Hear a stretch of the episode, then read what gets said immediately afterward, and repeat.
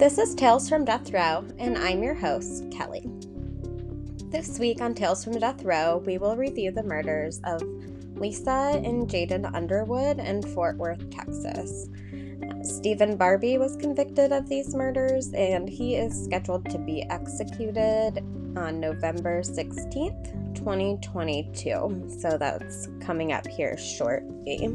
I do want to give a trigger warning that Jaden was seven years old and Lisa was 34 and she was also pregnant. Um, so I did just want to let you guys know that. So if you don't want to listen to that, you can go ahead and skip this episode. Um, but Lisa, she was 34 year old single mom of seven year old Jaden. Uh, like I said, she was about seven and a half months pregnant actually with a baby girl she was calling Marley. It, they disappeared in February of 2005 after failing to show up to Lisa's baby shower. Uh, before we get into it, I do want to talk about Lisa and Jaden for a little bit. So I looked around to try to see what I could find out about them and just who they were. Um, I found that Lisa co owned a bagel shop. It was called Bupa's Bagel Deli in Fort Worth, Texas.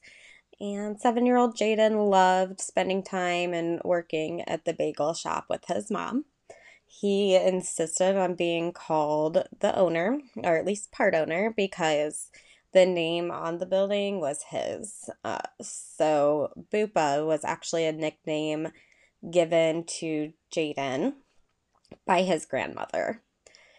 I started reading through different comments on um, different memorial sites, um, and I noticed a really big theme of friends and family saying just how sweet and how great both Lisa and Jaden really were.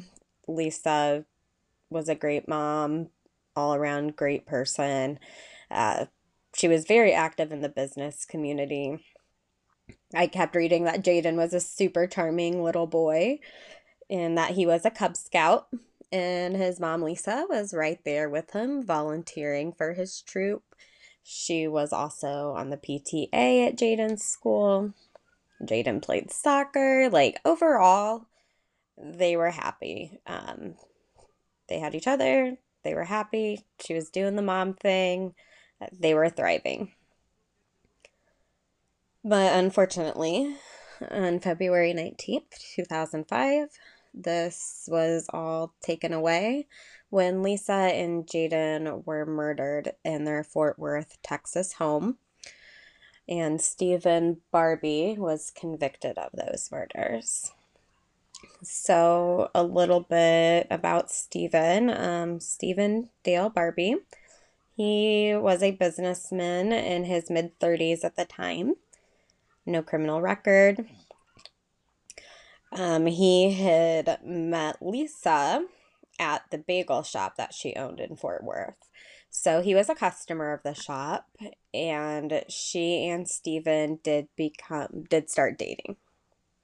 So in July of 2004, Lisa became pregnant and she told Barbee that she believed he was the father of her unborn child. So I don't know how serious this relationship was. I couldn't find out a lot about it. There wasn't a lot um a lot of details that I could find, but she did believe that Stephen was the father of this baby at the time. So Lisa's family and friends they were excited about this baby. They had planned a baby shower for Lisa that Saturday, the 19th, at like 4 p.m., but she never showed up. Um, no, she never showed up. No one heard from her, Jaden. And Jaden does have, I'm not sure how involved his dad's side of the family was. I couldn't find a lot about that, but his dad and half siblings are mentioned. So I'm assuming they were missing him too. Um, anyway, so. The- so they began the investigation into her disappearance.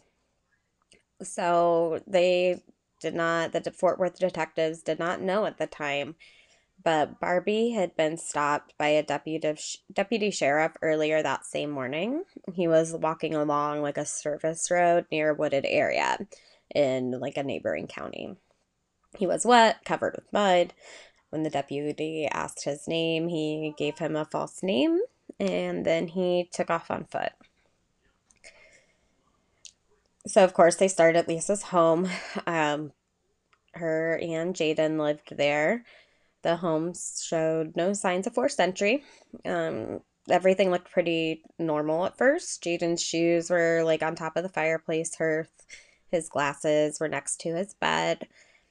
But then they found Lisa's blood in the living room. It was on the rug, on the furniture. They quickly learned that Barbee had been in a relationship with Lisa. So the police went to the home of Barbee's ex wife, Teresa. So, although these two were divorced, Teresa and Barbee, they still operated a tree trimming business and they also did um, concrete cutting as well. They operated that business together. I don't know how amicable this was. Once again, also couldn't find a lot of details about that. So, uh, Teresa, she lived in the former marital home that she had shared with Stephen with an employee of their concrete business named Ron Dodd. You'll want to remember that name for a little bit later. Uh, Teresa told Barbee that the police were looking for him and wanted to know what he had done. She talked to him, urged him to turn himself in. On Monday, Lisa's Dodge Durango was found in a creek about 300 yards from where Barbee had previously been stopped by the deputy sheriff a couple days earlier. The windows were down, the hatchback was up, there was a bottle of cleaning solution in the cargo area. And so on that same day, Fort Worth detectives went to Tyler to speak with Barbee, his wife, Trish, and Dodd. So Barbee and Dodd were in Tyler, in Texas, working on a job trimming trees. So they agreed to go to the Tyler Police Department for questioning. Initially, when they got there, Barbee gave a recorded interview. He said that he had not seen or heard from Lisa in months. He then asked to use the bathroom.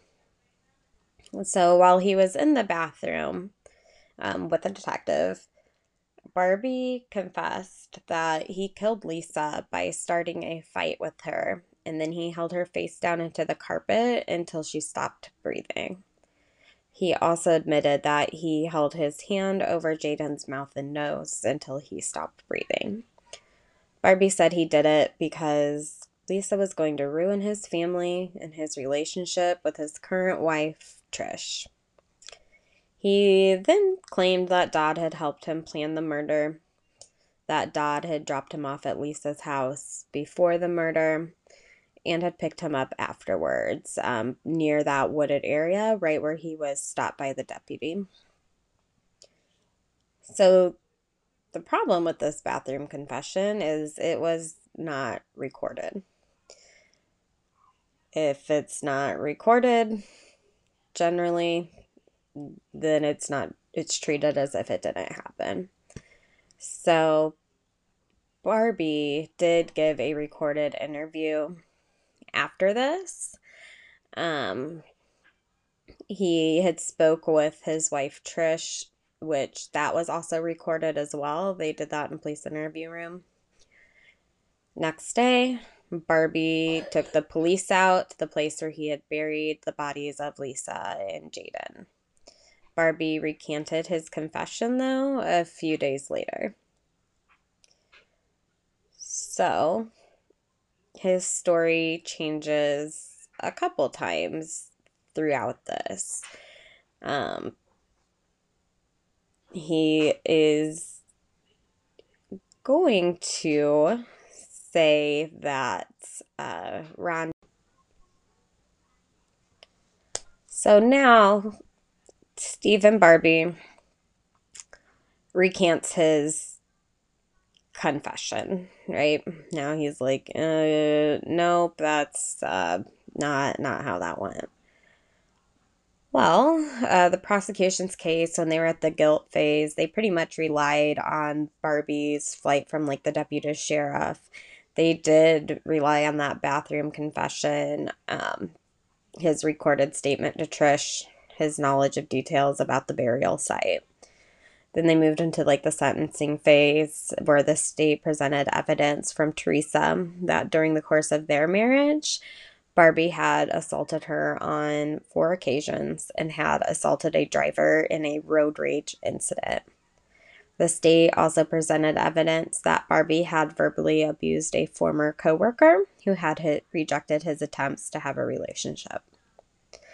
The defense also had their share of um, witnesses as well. So the defense presented testimony from like a pastor at Barbee's church, um, his mom, his aunt, a niece, a couple acquaintances from church, an ex girlfriend, and the girlfriend of Barbee's ex roommate. The defense also presented testimony from a prison security expert, a confinement officer who had known Barbee his whole life, and the courtroom bailiff who had described um, Barbee's behavior in jail. When all was said and done, the jury found Barbee guilty of capital murder. The trial court sentenced him to death after the jury answered the special issue on future dangerousness affirmatively and the special issue on mitigation negatively. So, this becomes a problem later on when Stephen do does decide to um, start filing appeals. On his initial like direct appeal right after the sentencing the supreme court um, did deny it. They affirmed the sentence and the conviction. We will split this up and jump into part two here on the next episode and kind of go over some of these claims uh, that Stephen makes and his next story of what truly happened. Um, it it gets kind of interesting. You guys will just have to listen and see for yourselves.